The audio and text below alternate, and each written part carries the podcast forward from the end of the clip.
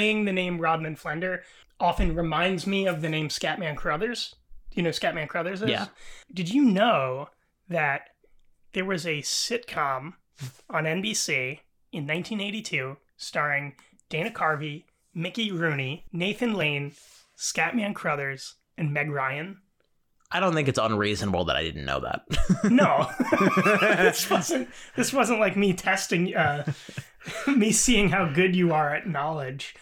Um, but I just that is mind blowing to me. Um, it was called One of the Boys, and I know nothing else about it. Dana Carvey mentioned it offhand on his podcast, Fly on the Wall, and um, I was like, "Wait, why aren't we talking more about that?" oh, do you have a description for me at least, or Nope. like a plot or anything? I'm gonna. I'll I don't. look, I can look, look at. I'm going to have it in front of me, but I don't. I don't want to. I don't want to come off as somebody who knows. Uh, I don't want to come off as a Cliff Clavin. I didn't know this. Can I? Can I read what I got here? Absolutely, you can. Is this even the right one? What what channel was it on? NBC. Maria Conchito Navarro is the main character. She's a Venezuelan immigrant to the United States who That's begins not the work. right show. But it says one of the boys. Oh, I see. Oh, so this is the there's a 1989 show called One of the Boys.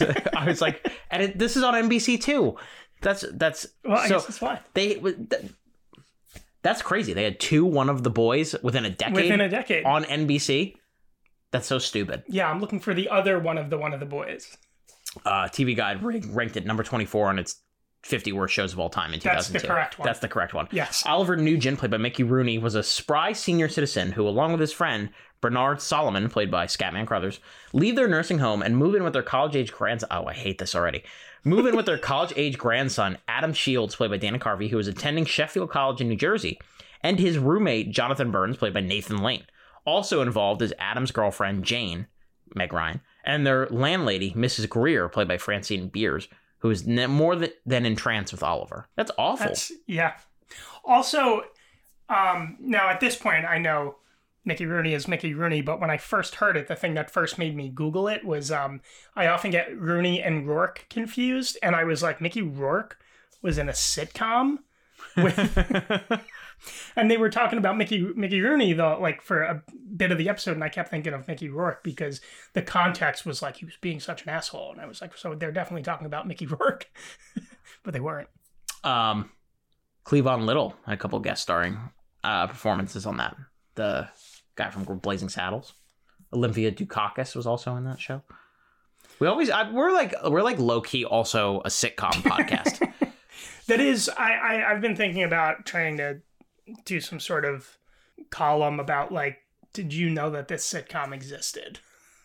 Because I am fascinated by False starts. fall start by false starts and fall starts shows that are shows that just like last one season and then they're like because there's always a bunch every year but then like you forget about them and then like decades later when i find out about them like that was a thing not even just sitcoms but other shows like glenn fry of the eagles uh the late glenn fry was like starred in like a police drama one year like it was just forgotten after a few episodes They become relics because a lot of the times the people that do them go on to bigger and better things. And it's actually a good thing Yeah. for their careers that they got canceled because if they had been on this long running series, then maybe they might have been attached to that and kind of boxed in. And who knows what could have been the ripple effect of. Well, that's a big thing.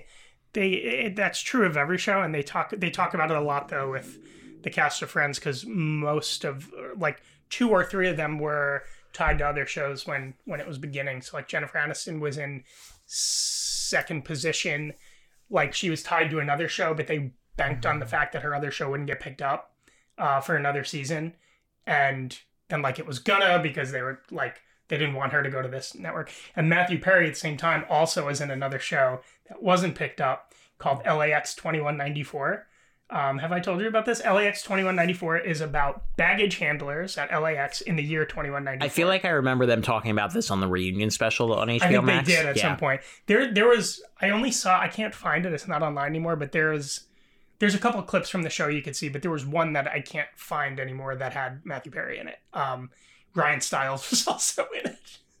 Who's that? Ryan Stiles. Um, uh, whose line is it anyway? He was on that show. He's the tall guy on whose line. Okay. Yeah. Yeah, like imagine if Meg Ryan was stuck to one of the boys. Should, she wouldn't. Have, she wouldn't be able to star in like three of our twenty nine movies that we reviewed on this podcast. And and she wouldn't have met Dennis Quaid, presumably. she wouldn't have had Jack Quaid, and he wouldn't have done the boys. It's true. There's So, a ripple effect. I'm just saying, one of the boys, the boys. Yeah. There's something there. yeah. The, yeah. Okay. Okay. That's fine. yeah. Look, it was a, it was a stretch, but it's a Thursday. Hey, we go a while between recording these things, so Greasing up the wheels every time. so so right. So the uh the latest episode that you guys listened to last week, um, or a couple weeks ago, depending on when this one comes out. What, what was our last review? I can't remember right now. It was oh, futile and stupid gesture, and I had forgotten. I forget sometimes the content that we talk about because we go so far in advance. And my girlfriend, who was listening to the podcast, was like, "Nick keeps repeating this joke about Kenan and Kel," and I was like, "I literally don't even remember what that was." oh, like she was just listening to the episode. I thought, but I wasn't repeating it on multiple episodes. Well, I was like, well, I was like, what? I was looking in our group chats and everything. I was like, what is she talking about? Like, where is he doing this? And she was Oh, like, no, was it's on the like, podcast. podcast. It's been a month, and I don't even remember what the what was it. Uh, it was probably I put the screw in the tuna. Yeah, yeah, that was. Oh, it. it was when I was editing that episode. It did occur to me. You asked me what made you start watching and Kel, and I said I don't remember, but I know it was something super random. I now know what it is, and it's so random that I want to share it with you. Um, the CVS. So they banned plastic bags in New York City, right? The CVS near me. Um, when you do self checkout, you can put stuff in paper bags. And whenever I use a paper grocery bag, I think about Kenan Thompson because his job was at a grocery store on Kenan and he, Kenan and he would put stuff in paper bags. And I thought about it at self checkout one day. I go every time I do this, I think about Kenan Thompson. I'm gonna watch the show. today. and I watched the show, Should and then talk? it went for like a whole thing. Should talk about the SNL shakeup? yeah, mix of that slash how he did at the Emmys. Oh, It's been a big Kenan month because I mean, he- Yeah. So I I I, I like him, and yeah, I thought uh, even when funny people host the Emmys, it's like it's fine. Um, I thought it was kind of as good as it can be. Um, but um, I I like the kind of like Kenanification of of uh, NBC lately. Like he's been he's been more of a face on it. There was a period of time, even years into like his SNL run, where he just seemed to like always trying to just like be hanging in the background. Um, and then like I don't know if it was anything behind the scenes or if he got like a different publicist or something, or if it was just like him going through something personally or something. But he kind of became like much more like um, kind of like outgoing and like uh, like interview friendly kind of it seemed. That show now needs him to be the f- the and, front and, man and now it yeah it makes sense because of all the people that have left. He he has a I enjoy him. He has a very safe brand of comedy that is very accessible for network audiences. I feel like, Mhm. um, and they built a lot of the bits from the Emmys around that. I thought some of them far too vague and broad, or not vague, Yeah, far I too was kinda- broad. like so- the like the the different theme songs and whatever montage at the beginning. I thought was kind of weird and Yeah, I thought I was kind of surprised that like it his the comedy like the jokes were kind of that broad, but he is I I'd say he almost kind of is more of like has a blank slate like he doesn't really have a brand attached to his comedy. I feel like like other people do on on the show. He kind of just like does whatever and is able to fit in with whatever. Most SNL sketches are gonna be pretty broad, but um but I feel like he can mostly like do do do whatever. Should we talk about the rumor that he got his uh he got Chris Redd kicked off the show? Yeah, do you think it's true or no? So the rumor on DeuxMoi, is that how you say it? Um, was somebody said that Kenan got Chris Redd kicked off of the show because Chris Redd was because Kenan's wife was cheating on him with Chris Redd. I yeah, I thought it was. Is it that, or is it kind of like they've been divorced for a while and Chris Redd is the rebound, or like separated for a while? The the post just said like they were they were cheating, and then there was a photo of allegedly like the two of them together, like walking down the street. Then I looked it up, and it said that like Kenan and his wife had been they they're now he filed for divorce, but they had been separated for like a year. So I feel like it would be more of a a rebound thing if it was true. But also like Chris Redd was on Kenan Yeah, show, He played his brother on Yeah. Kenan. Yeah, but also at the same time they haven't done and that show was canceled like a month before uh, he filed for divorce but also and also at the same time like he I, they haven't done anything together since like the beginning of this year so i guess in theory it could be true but i i i i largely i'm very entertained by DeuxMoi but it also annoys me because it's all crowdsourced blind items and I think everybody reads everything as fact there and it's like blind items used to come from people in the know at least but this is more just like i think half of them are fake and clearly the person who runs the account uh, started it like i think not knowing a lot about Yeah. like the industry and stuff it, like that what happens is a lot of it ends up being accurate somehow too. Is is the thing like, you know, I I, I, agree with the sentiments that I, I do find it kind of obnoxious at points, but also at the same time like, and we're gonna talk about it in a few minutes. Uh, a little bit of a spoiler for my what I've been watching with the Don't Worry Darling stuff. It was completely ahead of the game on that. Like so they were three months ahead of the Don't Worry Darling drama before it all kind of blew up at Venice.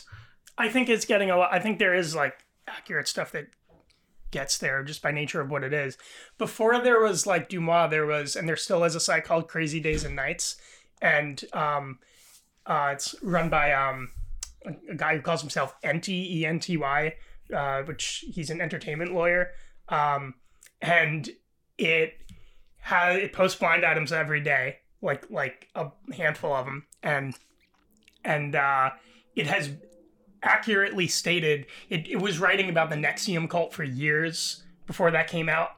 Um, and who was involved with it and stuff like that. And so some of the stuff seem insane, but then they also have like a real track record of correct stuff of like, oh, this person is in the know, even if they're not right about everything. Um, like they at least know some stuff. They talked about uh, a lot of the Epstein stuff that wasn't public, um, even though he was like a, a public figure. Um, and uh, there was something else too. He, they've he's like called a few different things, and I like that because it comes from one guy. So it's or or like a kind of team, and so it's like all right, it's coming from people in the know. In, it's not a trustworthy source, but it feels more trustworthy than the person running DeuxMoi doesn't even know. She's just sharing alleged info to like a wider audience, basically. You don't think they ask for any kind of verification? You think they just take anything and publish it? Yes. Okay. I don't think because I don't think you can give verification. Genuinely, yeah, The other genuinely thing, asking. the other thing that I hate also is that DeuxMoi posts things that mean nothing because the people just want to be a part of it, and they'll they'll say like, "Saw Shawn Mendes eating, uh, eating lunch the other day. Anon, please." And uh, and uh, it's like that. You don't need to be a non for that. And I'm so excited because we're b reeling right now. Andrew's first BeReal, Second. second BeReal. Ugh, every angle of this I get is terrible. Yeah, you kind of convinced me here. Did you know on BeReal after you take it, um, you can actually see how many tries it took somebody to take a photo? Oh, well, I just did three. But there's a way. you- out. There's a way out of it. You can uh, you can uh, if you close out of the camera and then reopen it again, it'll uh, it'll like forget your number, I believe. All right, this is good enough. But if you hit the time, Yeah, you talked about this enough that if you hit the time, it says like one retake. And I, I was so bummed when I saw that because all mine were like eight retakes. Trying to seem chill. Um, I like we were having this serious conversation. I saw the notification. I'm I saw it too, and then I like quickly forgot about it and was like, "Why am I distracted?" And then when I saw you doing that, I I realized I, um, I think I'm gonna get yeah. I think I'm gonna probably do this three more times and then be done with it. But I don't. know. BeReal is is is uh, it's a lifestyle. the man. trend the trend will uh the, the trend will be over by the time that people get Be to this podcast. Yeah, be over. Speaking of being Uh, real, I do want to give a shout out. Uh, two of our seven listeners got engaged since the last time we recorded. So congratulations to Peter and Marissa if you're listening out there. That's I like to think the Cinema Machine Gang podcast had a little something to do with it. I think we had negative percentage to do with it, but People people meet for, through our podcast. some say they had the Madagascar uh, episode in their AirPods while he got down on one knee in Greece. I think we don't know how they met. Could have been through uh, the pod. Nothing says the beauty of Santorini like the Cinema Chain Gang episode of Little Fockers. Has uh, has the Cinema Chain Gang been to Greece as far as movies go? We haven't. Has any of our movies taken place in Greece? No. I don't think so. Oh. Yeah. Well, let's talk about the movies we are talking about today.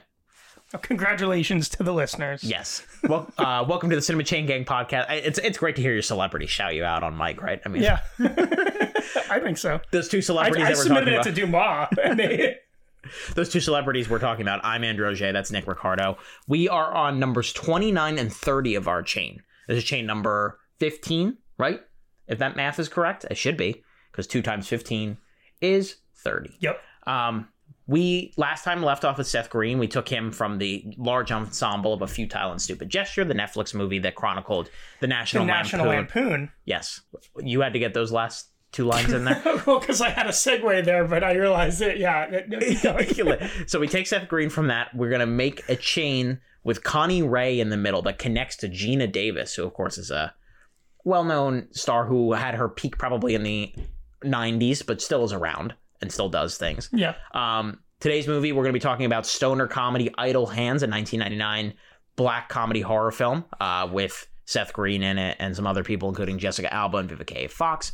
And next week, we're going to be talking about a childhood favorite of mine, a really nostalgic movie for me. So I'm very excited to talk about Stuart Little, which of course stars Geena Davis as the mother of Stuart Little, who is voiced by Michael J. Fox. I'm excited that you're excited about Stuart Little more Yeah. than I'm excited about, more than me being excited about Stuart It's going to be a lot of Um, backstory and talking about my experiences watching it more than actually talking about the movie itself, probably. Okay. Although there are there is a good amount. I took a lot of notes on both these movies. I'm excited to talk about both of them. Uh, I think there, I have thoughts on both of them more, or like just fun topics. We don't have anything heavy this week. There's no movies about Attica this week. You know, like Yeah. we had, like we had in the We last try to put weeks. at least one Attica movie yeah. in there. Um, Once every 30 episodes, Yeah. we'll talk about Attica. yeah, it's kind of a, a cause we're passionate about. Um, Rodman Flender was a writer for the Harvard Lampoon, which also feels like a nice um, li- little leap from the futile and stupid gesture. Now you have me saying futile, futile and stupid gesture. oh, gesture. yeah, I forgot about that. Um, um, backstory. If you have a, if you have a segue, raise your hand or something. How am I supposed to know? You just ended my sentence. No, yeah, no, that was the wrong move. There's got to be like a Do you think I put much thought into the way I function? So I work on, as, as some of you probably know and others don't, I work on Mornings on One, uh, on New York One. Uh, and Pat Kiernan is our anchor who's celebrating on, on day of recording. Today's his 25th anniversary on uh, air in the mornings, which is congratulations to him if he ever hears this. Um, Wow. But he has Well, a now thing. that, but then now that cheapens the special shout out that we gave to two of our listeners for getting engaged. no, it doesn't. It's people that are important to me, just on different now we're just handing out congratulations this episode. and it, anyway, the point I'm trying to make is there's a lot of chatting on our show. Yeah. So he's mic'd up all the time. So what he has to do is he, if he wants like Jamie Stelter to talk, our traffic reporter and our and our uh, chat extraordinary reporter, if he wants her to talk, he'll like point while like the package is running or like an anchor uh, or reporter is talking. And it's like he's like directing traffic. So we got to do more of that. Is what I'm saying. I'll just keep cutting you off. Yeah, I think that's fine. I think I speaking of uh things that come to your mind, that was a terrible trend. That was awful. Really bad. this whole thing is this whole podcast is things that come to your mind. Speaking of things that come to your mind. Uh let's talk about what we've been watching. I'll let you go first. Speaking of um, uh, going first, Movies. Speaking of movies and TV, um, I actually watched. Um, I told you about this, and uh, you had questions. Uh, I just saw Pearl, the sequel prequel prequel to X. to X, a movie I have not seen. Um, I forgot that it was a prequel, and well, that's kind of good. It's self-contained. so then I forgot to also watch X. And then when somebody reminded me that it's a prequel to X, I kind of was like, Project X? And, and it was like this. And then I was like, I'm not thinking of the right movie. So it's part of this really ambitious A24 project by director Ti West. Uh, X is a 70s exploitative horror movie. Um, and Pearl is a prequel that takes place in the 20s, right? I believe the 20s, Something like that. right, right around World War One time.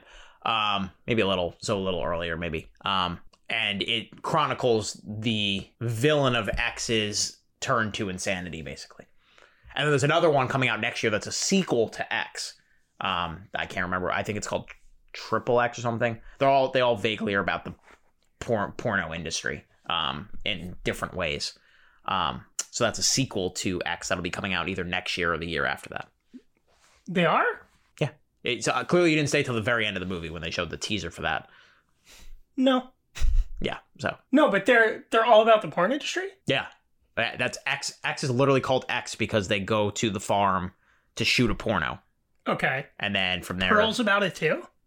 I mean, yeah. Is it not? I mean, he uh, going into what Pearl's about. Mia Goth is Pearl. she wants to be an actress, uh, and she is kind of already messed up in the head. And then she sees snuff films from the 1910s uh, that are like popular internationally, and that kind of also stimulates her sexual awakening, and in turn stimulates her lust for violence. I, I guess I didn't really um I didn't see the point like I didn't see her watching those movies as like a catalyst for for any change in in in her character in Pearl. Well, it definitely is an X. Things that happen in X show that the experiences of Okay. that That makes sense. And does she does she play the character in X or is it she plays? So in x she plays the protagonist of x i forget that character's name i think it's maxine hold on um she plays in old age makeup pearl Okay. um and she also plays yeah maxine minx who is the main character of x um Okay. so You It's a know, dual I'm gonna, role. I'm gonna stop asking questions because the answers are giving me more questions. I'm just gonna watch X at some they're point. supposed to be companions a little bit yeah Gotcha. What have you been watching? Do do you want to do anything else to say about pearl's quality then or I, I, liked it. Um, I thought it kind of stood alone for what it was, and um, there, it just made me think a lot about direct. Uh, there's some movies that direct in a stylized way, but it's clear that it's not leaning into it's it uses cliches but it's not leaning into them it's just it's doing them like in a nostalgic way if that makes sense. So there's a lot of like stylized directing in the movie. It's kind of like fast like zoom ins to somebody looking out a window and things like that that it's supposed to evoke the movies of that period. Yeah, it evokes movies of that period and Well- it just kind of made made it was interesting to me because there's some kind of skill involved in um directing a movie that way but making it clear that it knows that it's doing a movie that way. Yeah. Yeah, it's it's it's the self-awareness that it's evoking a retro style. It's evoking Yeah. the style of the 70s in some ways, like the exploitation movies of the 70s. Um but this one in tone is also trying to satirize movies like Wizard of Oz and Sound of Music, the really whimsical Yeah. like oh gosh darn it I need to be a star kind of movies, you know what I mean? Yeah. Um and Mia Goth is terrific here. I mean, she really eats up this role. She has an incredible monologue that a lot of people are talking about that goes on for eight to ten minutes and on an unbroken take. Um, some people are clamoring for th- that to get like awards. Uh, That went on for eight minutes. Mhm. Really? Mhm. Didn't feel like eight minutes. Thought it was like a minute. No, it was way more than a minute. Really? Mm-hmm. Huh. Okay. Yeah, so I mean, uh, people are clamoring for her to win awards um, just for that. I don't think it's going to happen, but Pearl monologue length. It's definitely more than a minute, but let's see. Roughly 10 minutes. Jeez. Some people are saying nine, some people are saying 10, so I actually shorted her a minute or two. Is that the one? Is that the one at the you know where kind of uh, all, all all I ever want is to be loved or something like that? Yeah, yeah. Okay. It, it, it, it takes place in a pivotal part in the movie, but it, but it's all unbroken, all at a table, and all just her Got it. kind of going through her motivations. Um, and I remember that line from the monologue because I uh, saw the movie at Nitehawk, and uh, they serve like they they put cocktails on their menu that are named after the movies, and the drink that I had was a delight, and it was called what uh, whatever I just said. All All I Wanted you, to Be all I ever wanted to be loved. that's fun. Yeah, it was a good cocktail. There's a place across from the AMC Kips Bay that does that um, with like the big blockbusters that are out. Like they had a Ghostbusters themed drink when Ghostbusters came out. Oh They really? had a Spider Man themed drink. and Spider-Man What place is that? It's called. Oh, I don't remember. Okay. I've been there many times too, but it's been a while. Um, I am watching another movie that came out around the same time as Pearl. Um, 1940. no, no, no. As I teased before, uh, Don't Worry, Darling, uh, has been in the news a lot. Yeah, I, I plan on seeing it. Um, it obviously has been in the news because of all the drama behind the scenes, which is like there's all these rumors, DeuxMoi rumors, and otherwise rumors from now the Hollywood Reporter and Variety and all the big trades that Olivia Wilde and Florence Pugh like screamed at each other on set that Olivia Wilde would sneak off with Harry Styles, who is now her boyfriend, but at the time she was still married to Jason Sudeikis, so they were doing inappropriate things. Uh, just like uh, there's rumors of a toxic environment on set. Florence Pugh didn't really do any press for the movie. Uh, Harry Styles may have spit on Chris Pine, although I think we've come to the determination that that No, didn't actually happen. Didn't happen. happen. But it just added a little bit of fuel to the fire of everything, and ultimately made for a, a more dramatic press tour than the movie itself, which in itself is a bit underwhelming. And I think that's kind of been the general consensus about around it. Um, and I kind of agree with that general consensus. It's this 50s esque uh, utopia that this these husbands and wives live in, where the husbands go off to work at a project called the Victory Project that a lot of people don't really know. The women have no idea what they do, and nobody really asks questions. And then Florence Pugh plays Alice, who starts to ask questions, and things start to happen to her. And to, to leave it vague, you're trying to uncover the mystery of what's going on. Harry Styles is her husband, Jack, uh, and then there are other seedy characters at play, like Olivia Wilde herself plays the nosy neighbor, and Chris Pine is kind of like the spearhead of the entire project. And it- it's a movie that has like a compelling first half. Uh, Olivia Wilde really knows how to shoot a film. Um, she has a really good cinematographer in Matthew Libatique, who works a lot with Darren Aronofsky, who makes the movie look really lush in terms of production design and costuming and how it, he captures the angles of this utopia. Um, it has you on the hook for a while, and then it gets to the third act where something happens, specifically twisty, um, and you can either be on board with that or not. I wasn't necessarily off board with it, but the big problem is that I f- was completely underwhelmed with what happened after the twist. Once you find out, once the shoe drops Okay. of what is actually going on, if anything is actually going on, you there, there's no payoff. So it has to do with shoes. you you leave with more questions and answers, which is bad for a movie that is very mystery box oriented. You know, Um, I feel like it the reviews and criticism of the movie have been rebounding now. Is that not true? no, not really. I I, I think there's au- there's audience sentiment that has kind of been bolstered by people defending Harry himself and Florence Pugh. Uh, Florence Pugh is terrific in the movie. Uh, Harry Styles is not terrific in the movie. He is passable sometimes, and then other times he's just not bringing the emotion needed for that very tricky role that he was cast in. Um, It feels like they cast the name a little bit, or if you believe the rumors, Olivia Wilde cast someone she was attracted to.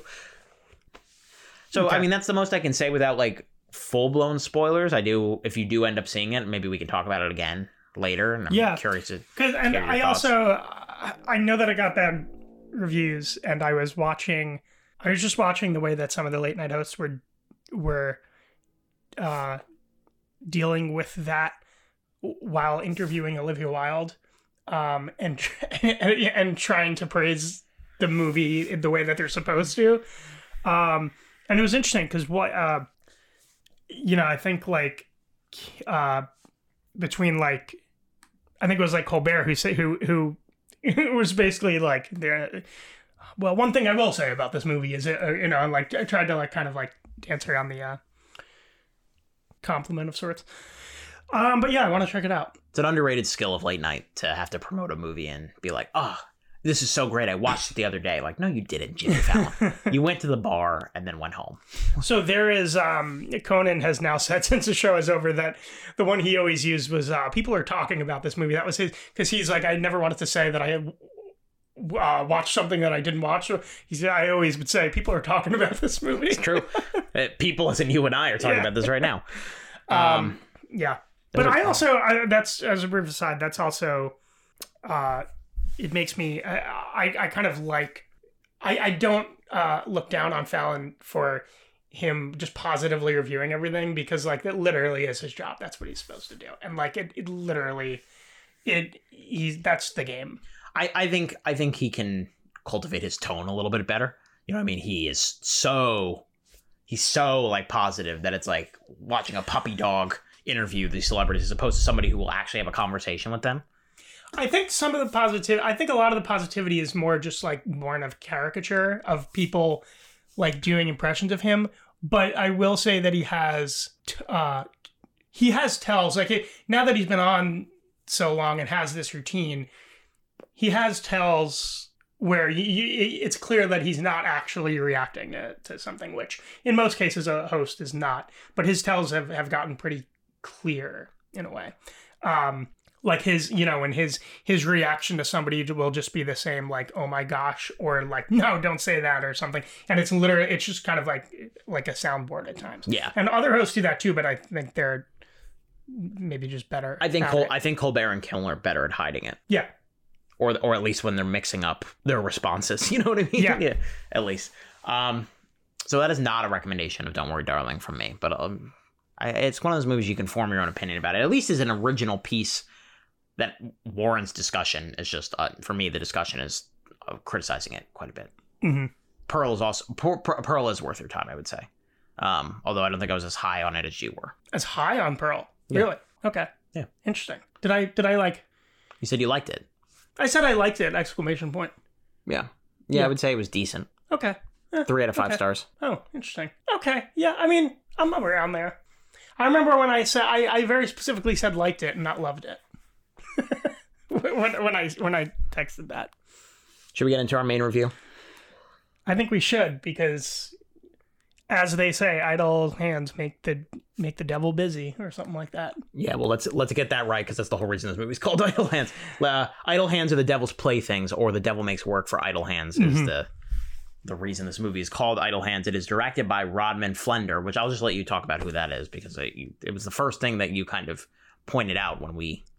Rod, Pick well, I know up. Rodman Flender's work um, as the documentarian behind Conan O'Brien Can't Stop, the documentary that chronicles Conan's uh, basically his his a little bit of the aftermath of losing the Tonight Show and the prep for his legally prohibited from being funny on television tour, which is the live show that he did before he got the TBS show, TBS show, and in the middle of getting the TBS show. Um, it's just like a kind of a road documentary, performance documentary, behind the scenes thing.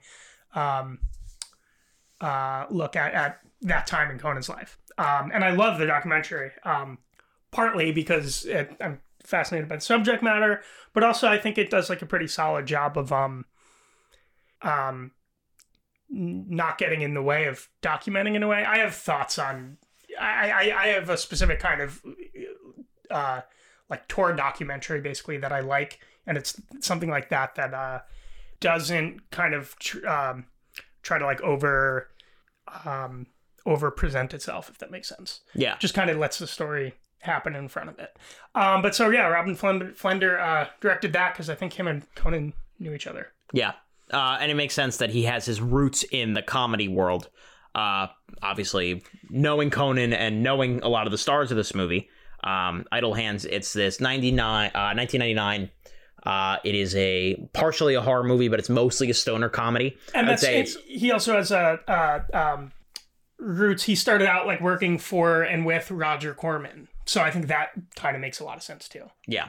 Um, the extent of the movie's description, it's a really hard movie to describe uh, because it, it plays by its own rules and it's That's why I'm letting you really, it. it's really, it's, it's, it's a ridiculous movie. Uh, but whether that's a good thing or not, we'll get to in a bit. Um, Devon Sawa is our main character. He plays Anton, uh, who's kind of this stoner slacker who lives in this suburban uh, neighborhood. Um, and I mean, there's no really other way to say it. He he's so lazy that his hands literally become demonic. Right, One hand. one hand literally becomes demonic. Um, the movie has a cold open where Fred Willard and uh, Connie Ray, uh, who is the reason we're watching this movie in terms of the connector to Stuart Little, um, they play his mother and father, and they. Uh, I, I don't think it's I don't think it's a spoiler to say because it's the inciting incident of the plot. They bite they bite the dust. Uh, they are brutally killed by something, and what we find out is that Anton is so lazy. It, it's just it's just ridiculous to say. Anton is so lazy that his hand has become possessed by a demon and is going out and killing people outside of his own free will, basically. Yes. Um, so it puts everybody in his circle in jeopardy, including his two stoner friends, Mick, played by Seth Green, uh, and Peanut, played by Elden Henson, who's best known for playing uh, Foggy Nelson on uh, Daredevil, uh, the Netflix show, and a bunch of the other Marvel Netflix shows. The two of them uh, take on a specific form throughout the movie and play a specific role that I don't want to spoil quite yet, but we'll get into it in a little bit. So the whole movie is basically Anton like trying to figure out how to fight this demonic hand that's literally attached to him. And it, it, it's Yeah. it's a ridiculous premise. He has the girl next door that is also uh, captured the apple of his eye. Uh, Molly, played by Jessica Alba, in a really early role for him, for her. And then you have uh, Debbie, who is this. It, it, she's just like a person who goes around the country and is trying to. I, I was shocked at how little of a role, um, time wise, she played in the movie. yeah, and she's played by Vivica A. Fox, is why you're saying that. Yeah. Well, uh, and, uh, but I also, I mean, I thought when it was set up that she was going to be such a more, I, I, she was integral in part of the plot, sure, but like she, I thought she was going to be a more, a bigger presence in the movie and a more integral part uh, as far as like time spent on screen goes. Yeah. Listen, this is this is a movie that is not going to warrant a lot of serious discussion from us. It is campy, it's goofy, it's very ridiculous and doesn't doesn't play by a lot of rules. It, it doesn't really care what you think of it because it's Mhm. it's got that it's got the urgency of like a scream or like a movie of that 90s era. I know what you killed. I know what you did last num- summer or whatever, those kind of teen Right. slashers, but it also has the energy of a a stoner movie like uh, Half Baked or something like that from that era. Um, it's it's kind of just like a laid back, silly movie that you're just not really supposed to take seriously. Critics did not like it back in the day. I it seems to have gathered a bit of a renaissance if you look at the Letterboxd ratings. I think it's in the threes, which is a, Hmm. better than. eh, Let me let me make sure I'm not making that up. But I, I the, the the ratings were better than I expected from modern audiences. It might have a little bit of a cult status to it, uh, and I could see why. Because I will say, as, as much as I seem like a grump sometimes on this show, I do like to go with movies that at least entertain me. And this movie is not good, but it also is. I had a good time with it because it's so ridiculous and stupid. You know what I mean? It's it's one of those good, so bad it's good movies. You know what I mean? In my opinion. Right. Yeah. I, I, I, do. I know what you mean. Um, I, I kind of go back and forth on whether that I feel that way about this movie. Um, Yeah, three point one on Letterboxd, which is way higher than I expected, to be honest. yeah. No, that, that definitely sounds right. Or it doesn't sound right. Rather, it sounds. I. I mean, I, I. It's also higher than I expected. I. Um, I had so I. It's. I know that there can't be a lot of serious discussion about it, but I also Are gonna bring up a serious point about it. Well, I know that I can't take it seriously, but that there were things that bothered me about it. You could say it didn't That- entertain you. I think that's totally a you know a, a fair route. to Right? no, take, but I'm not. I think there. I just like there were some, you know, not e- like kind of plot holes and stuff like that. That even though it's a not serious movie, I'm like I wanted that filled. Where like I don't really. I, I there were just like moments like that. There were it was and where I was like this that that wouldn't happen. Yeah, I guess. it just so like at the beginning of at the beginning of the movie, um, Vivica Fox's character um, is like looking at all these news stories of um, uh, different where all these murders have taken place, and she puts X's on a map, and then she figures out basically that the devil is like driving all these, and the way she figures it out is that she she looks on the map and then like connects all the X's and makes like the satanic star or whatever. But it it just felt like such a leap. Like first of all, I went back and looked and she didn't even connect all the stars. And second of all, like there was a hundred other ways to connect them and like it and I would let that slide like if it was made dumber and like the joke was supposed to be that, but it didn't strike me as like they're doing this as a joke. Does that make sense? Sure. Yeah. So it's a matter of tone for you then. You you don't think it's uh It didn't seem like they were making fun of that logic there. I don't think yeah I don't think they were. I think I just think it's like a movie that didn't really care about the details that much. Yeah, and so I think and that's that's where it's like detail it, it, it lost me in its details. There was another point where um, later in the movie, the character's hanging from a rope and there's a s- blade going on top, right? And then like she's pulled back up and killed in the blade. But I when I watched that, I was like, that wouldn't have happened because the blade would have cut the rope that she was hanging from before she was pulled up. You know what I mean? So things like that, that they're not directing issues, but they're um, uh, like issues of logic or of planning Yeah. in it- the writing of it, if that makes sense. and I think there's uh, I think there's a intent and purpose to that based on the whole idea of the stoner genre like we kind of slap this together and we're we're we're trying to we're trying to make this this kind of slapdash stupid movie that you know And also, it's a, a stoner could have made himself yeah, and it's some, something that's true of a lot of '90s movies, um, early 2000s movies, things, like, but particularly of, of I think this movie. It's a very thirsty movie. oh yeah they they try to shoehorn sex in wherever they can in the movie. yeah but jessica alba's character is so so so poorly written but So She like her her one trait is that she writes poems. One of the poems appears to be titled "Shut Up World." If, as we look inside of the notebook that Anton yeah, brings her, So th- that was another thing that bothered me was he reads her notebook with with her lyrics in it, and then when she gets mad at him for it, he says like, "Oh man, some of like my favorite stuff is in there," and then he sings one of them. He would not know how the song goes if he just read the lyrics in a notebook. I, I think the implication was that he's been eavesdropping before. But yeah, But he hasn't heard her music. I, I, maybe he was listening through the window. I don't know. I, I think we I think we're talking too micro. We need to So expand a little bit my, here. but Yeah. that's my my issues with it were micro, if that makes sense. that's fine.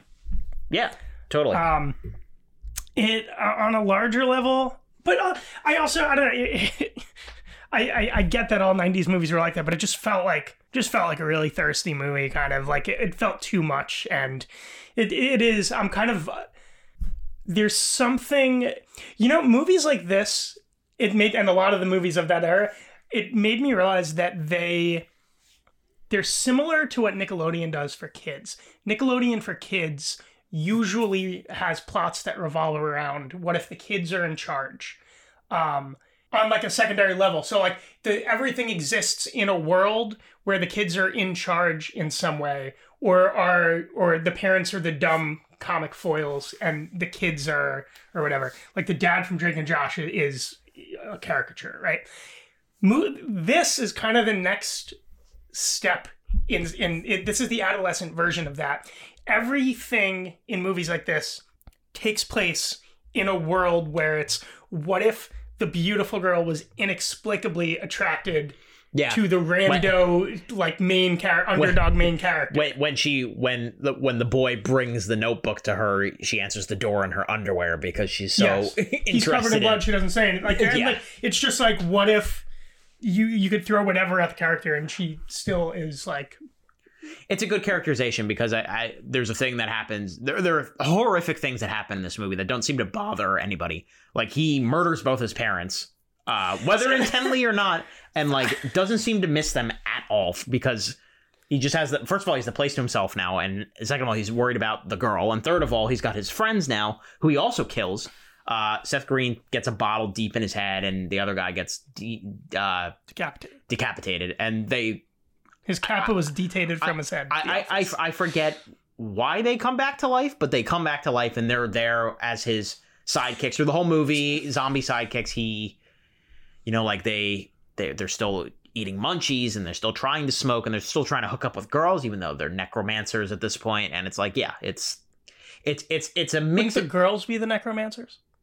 yeah, uh, okay, yeah, But they don't know that they're they are. they're corpses. Then whatever, yeah. Um, but I don't the- think it's point- weird for a corpse to want to sleep with an, an alive person. the point is is that it, it feeds into your fantasy thing where it's like Yeah. So, but uh, that too, I, I, it wasn't just micro. That too, I had issues with.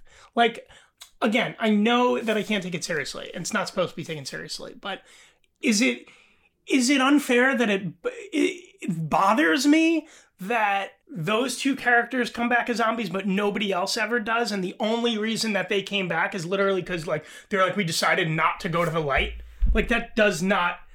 yeah, that- I mean you're fighting a losing battle here there's no logic here that's the point. I know, but that's so that's like even in a movie that's illogical. Like at a certain point, if you found it bothering you then you didn't like the movie then you know like it's there's no But- but there's no I'm saying- there's no recompense there you But know what I'm but what I'm asking really, what I'm at, like genuinely asking this is does this movie just not have to have a sympathetic character? Like do the rules of creating a sympathetic or likable character not apply if the movie is balls to the wall like just going for absurdity?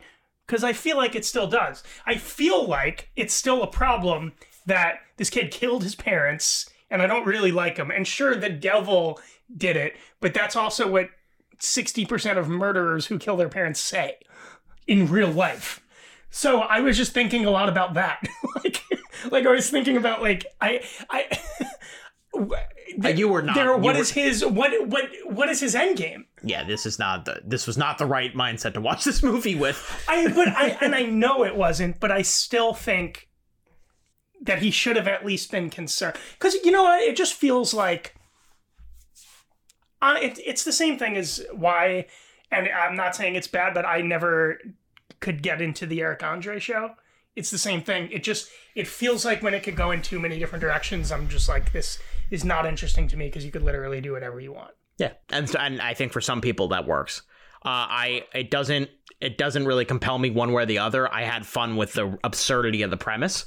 Uh, when I saw the title of the movie and I saw the poster, I was like, oh, this looks like it's gonna be like kind of like a just a cheap, stupid, not even a comedy, just like a like like just like a stupid 90s horror movie that was forgotten. And then for it to be be so much more insane and ridiculous than I expected was kind of a pleasant surprise. It gave me a little bit of juice to like be like, okay, what the hell are they to do next? Um and certain like he like he cuts his hand off uh and it, that still doesn't finish the job or whatever. And and then like there's a point at the end where he Like it didn't bother you that he didn't feel any pain, basically. no, what, what, not the right. It's not the right arena to care about that stuff. but I, yeah, no, I get it. I get it. I just, yeah. And look, I, I actually, I was thoroughly keyed into it too. I was watching the movie. Uh, I wasn't not entertained because I was like watching it, whether for good or bad reasons, and I and I think it was a mix. yeah. Um, I just like some of the solutions to their problems. If we're gonna skip to the end, they have this uh, spring, uh homecoming dance or whatever that is the big climactic place where the movie ends and the hand is about to kill Jessica Alba and they they stop it by like smoking weed in its face and like mellowing it out and then killing it or something like that and it's like I, I I can't remember the specifics of how they do it but it's like the hand to like create to create uh itself more as a weapon puts its its nails in a in a pencil sharpener and sharpens the nails so that it's even more Okay, I, okay. villainous So Like- I, like- I missed the part where where it sharpened its own nails, and I was wondering how its nails got so sharp. yeah it's it goes it kills the principal who's Right. on the phone randomly with, that a, problem from my notes. with then. the phone sex operator and then stand it sticks his hand in a pencil sharpener and Another example of a scene that did not have to have anything to do with sex, No. but did. Like, yeah. It- Vivica, Vivica A. Fox's character, I will say, has no purpose in this movie really, other than to like provide like a knife to kill the demon or something like that. who who was um at the beginning they they this is just something I should know, but at the beginning they like show like a serial killer or something, guy with a long beard who was arrested in like Beaverton, Utah or something like that. I had no idea. There was like a part at the beginning where they cut to other cities and it's when she's looking she makes that like devil map and stuff. And I thought he would come back and he never did. It's probably past places where the hand was possessed or something like that. I don't know.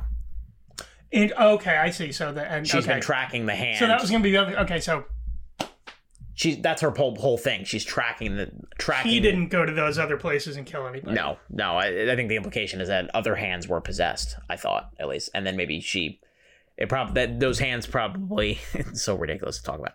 Those hands probably did their deeds and then killed the person who or got them arrested or something or whatever. Got it. Yeah, I mean, So the hands all did that, and then they did it to form the giant shape of a pentagram. yeah, yes. Your deep sigh, your deep sigh is warranted, but at the same time, it's like, why, why even bother worrying No, about I- this? I think in my ideal world, there is something that separates a comedy film from a hour and a half sketch, and I think that thing is logic and rules. and so I think I think it just bothers me when there's not a lot of it in there. Right. But so what? So what's wrong with it though? If it's an hour and a half sketch, I mean, Um, in theory, nothing. It's just I, I. This is not a real. This is an arbitrary. This is an unfair requirement of my own making. But like, just not a not a film to me. like it's its own thing. yeah, in its own in traditional rules, like it doesn't. S. Pumpkins. It doesn't have story or characters or compelling arcs or anything like that. It just kind of things just kind of happen. It's like it's like they wrote it in 25 minutes and we're like, what's the craziest stuff we can do? And they just kind of stacked it on top of each other. And I think if you go in with that mindset, you can you can get 90 minutes of enjoyment out of this.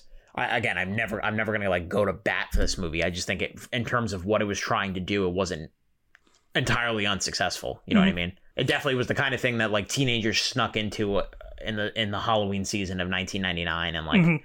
maybe smoked a bowl beforehand and just laughed at the stupid things that were on the screen. Um, I well, uh, by the way, this also I think is the most timely a movie that we've chosen has ever been because uh, we're entering October. This mo- this will be an October episode, and it was a Halloween movie. Um, I I don't even I don't want to come off like I didn't like I hated the movie because it, it's not like I have. I'm perfectly fine with this movie existing. I it more just raised questions for me about what I allow and don't allow in movies. Like what as far as like what I have problems with, I guess. I I, I did not not enjoy watching it by any means. This might just be not be like a genre for you too. That being said, I also want to say it might have been my least favorite movie that we've covered on the podcast. Really? Yes, Oh but God. but not in terms of quality. What? Yeah, but not in terms of quality. Your least favorite? I think Like worse than Little Fockers? so. That's the thing. I don't want to. It's not worse than Little Fockers. You enjoyed Little Fockers more, is what you're saying. I don't know. I don't know. That's uh, that's. I'm not saying that it's of better of worse quality than Little Fockers. But I am saying But like what? Like Little Fockers does nothing too, and it's less interesting. Little Fockers does not have a story. It has the bare bones of characters. I mean doing look, when I said for- this I forgot about Little Fockers. um well, let's bring up. I think I need to go back by the way and lower my Little Fockers rating because whatever it was was too high. Let, let's but- let's take a look at the list of. I'm trying to pull up the Eh. list of movies that we've we've talked about here because this is a serious accusation to say this is the least your least favorite of the movies that we've But talked about. it also but I no, it's not a serious accusation because my favorite or least favorite means nothing, not even within my own world. Like it's so arbitrary. Like it there are no reasons for my favorites and least favorites of things, if that makes sense. But so you like so yeah, I mean you've got Little Fockers, Born to Ride is another one that I had a lot of issues with. You enjoyed watching Born to Ride more, I'm guessing. There it was not as fun to watch. but there I don't know, maybe it was just more interesting to see uh, an attempt at that genre at that time or something like that. What about the crew? It genuinely took me like seven seconds to remember, Remember which what one that is because. I, I I know I've made this joke before, but I was genuinely thinking about the Kevin James show when you said it. Oh. Um, um, okay, no, that's fair. No, okay, I take it back. The crew is the crew is worse. yes, yeah. Um, th- I would say this is in the middle of the pack of the things in terms of enjoyment. I did like this more than I thought I would. I definitely liked it more than like if we're talking recent comedies. I thought this was way better and more interesting than Opening Night, um, which I thought, which I know we've talked about and debated, and I, I thought was Okay. really sloppy and fell flat in a lot of in a lot of cases. Whereas at least this this movie at least captivated me in terms of just like absurdity. Um, talking about Is that okay? what At a certain point, isn't the captivation a negative though? No, It- I will always take bad entertaining over boring entertaining. But isn't the fact that it's bad entertaining? Okay, so that becomes a so bad positive it's for it. good. So bad it's good. Bad and boring. Pretty clear. Pretty easily. You put you should explain on Mike that you rate. so bad it's good. Above bad and boring. Um, okay. Um, so I and I'm not drawing comparisons here, but let me just let's go back to our. I let let's switch gears for a second. You, does that mean if you take a movie like The Room and then you just take a generic shitty movie, The room is better. you say The Room, Ten and out I 10 understand times. why it's more enjoyable to watch. Are you giving it a better rating too, or not? Yes, because it earns entertainment value from turn it going. So it, it hits a threshold of bad and alt circles back around to being good again. Never, So- never gets to good. But if you look at my Right, own, but per- it so the rating. So you're basically that's interesting. So the ratings in your mind are On my- malleable or are built or are not even uh, graded on a curve, but the the ratings do not have to reflect intent. Not necessarily, no. Okay. It it it in, it in yeah. It, it's a it's a mix of everything. It's a mix of skill. If Okay. you look in my ratings of one to ten and my every movie ever list, in the five to six range, you'll find movies like The Room and The Happening, movies that are and Idle Hands, which is probably a like a five, two and a half out of five stars, five out of ten movie for me because it's a bad movie, but it, it's a fun watch. You know what I mean?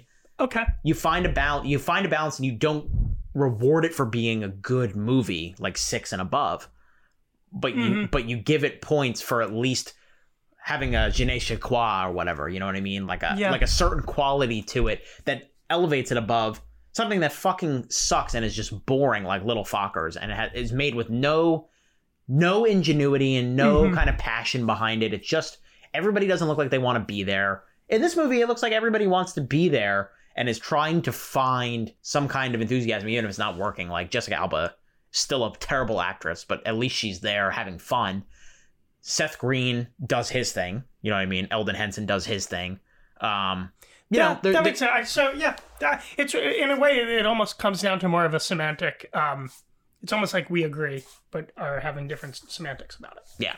Um, Huh. I, I don't really have much more to say about this. I mean, like, uh, it, it's it's it, it is funny that like slasher films usually punish the potheads and kill them first or second in the order of chains, and in this movie, the pothead is the one that survives at the end, Mhm. and and pretty much everybody, every major character sur- survives if you count Seth Green and Elden Henson surviving. At the beginning, I thought they were going for a kind of um, reefer madness vibe, kind of where they were like, or, or not vibe, but moral, where they were like the stoners were possessed or something, Yeah. which uh, is not. I, I, I know it's not the case because that would be reading into it too much, which as we've established one should apparently not do with this movie. I'm I'm not a part of the pothead community, but I assume that the the uh the bowl he has that is also an asthma inhaler was very influential for a lot of people in the late 90s. Like, oh, I need Oh yeah, like I don't know if that was a real thing or not, but but seems smart. No, we're pod heads over here, as in podcast. Uh, any final thoughts on Idle Hands? That was my final thought. That was a good. that was a pretty good final thought. Uh, I, I forget. I, I forget if we said it, but Connie Ray, the whole linking piece of this, she plays the main character Anton's mother, who gets brutally killed at the end at, in this movie, um, right at the beginning, uh, where she gets dragged under the bed, and you just see a giant splatter of blood just kind of pop out uh, from under the bed. There's, this movie does get gory at points, but again, it's so it's so over the top and looks so bad that it's like, oh, that's kind of funny. Um, It's a mild recommendation for me if you go in with your expectations in check. Uh, do not expect Shakespeare here, um, but it does better than some of the other things that we've talked about. Sure. I'd rather watch this than any Shakespeare movie, genuinely. I don't know if I would say go that far, but I oh, I would. Um, that'll do it for this week's episode of the Cinema Chain Gang podcast, episode number 29. We move from Idle Hands and Seth Green. We say goodbye to him. We use Connie Ray to get over to Geena Davis, and we're going to be talking about the adaptation of Stuart Little, which I think also came out in 1999, if I am not mistaken. Uh, I want to say 98 or 99. yeah. So uh, I was correct. So two 1999 movies in this I part just of the assume chain. you're correct with movie years. Yeah, I, and I was right. So there you go. For Nick Ricardo, I'm Andrew Auger. The chain continues. Rip Papuli, Rip Ray, and Rip Tony.